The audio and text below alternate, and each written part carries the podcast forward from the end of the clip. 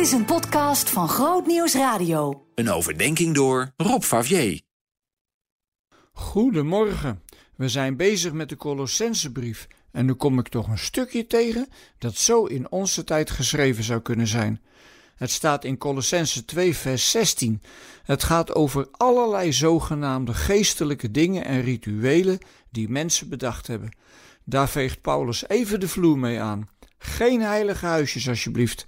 Hij heeft het over mensen die bepaalde eten- en drinkgewoonten hebben ontwikkeld en noemt nog wat zaken. In onze tijd zijn er ook heel wat rituelen hoor, religieuze rituelen zelfs. Dingen waardoor mensen denken dat ze het goddelijke kunnen bereiken. Je helemaal richten op het diepe ik in jezelf.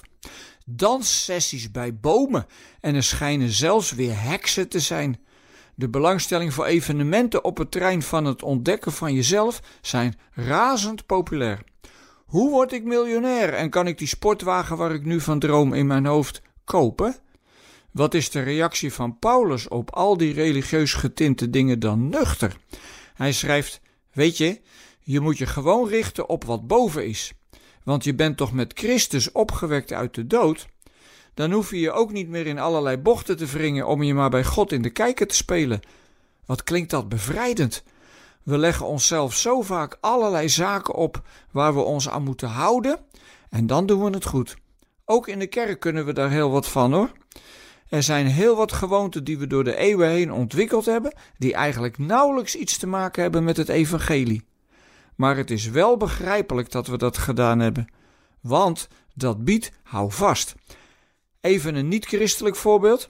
Als jij gelooft dat als je iets afklopt op ongeverfd hout, dat het dan niet zal gebeuren, geef dat dan een zeker houvast, want je hebt het toch maar gedaan.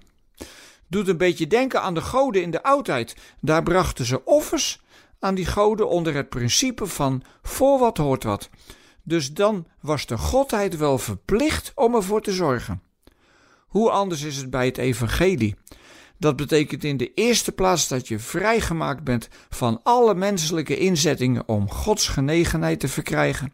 Want die genegenheid, we kunnen beter spreken van zijn liefde, die heb je al gekregen.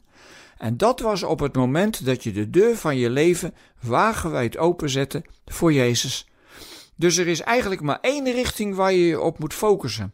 Niet of je alle gewoonten en rituelen welkeurig hebt gedaan, maar of je je durft te richten op wat boven is. Niet om dat wat beneden is te vergeten en niet te hoeven zien, maar om je uitgangspunt elke keer weer te ontdekken. Paulus zegt dat je steeds terug moet naar de kern. En dat is leven van Gods genade. Meer niet, maar ook niet minder. Leven uit Gods genade is de vrijheid die God ons geeft om Hem te dienen. En daar laat je je toch niet weer opnieuw in een harnas wringen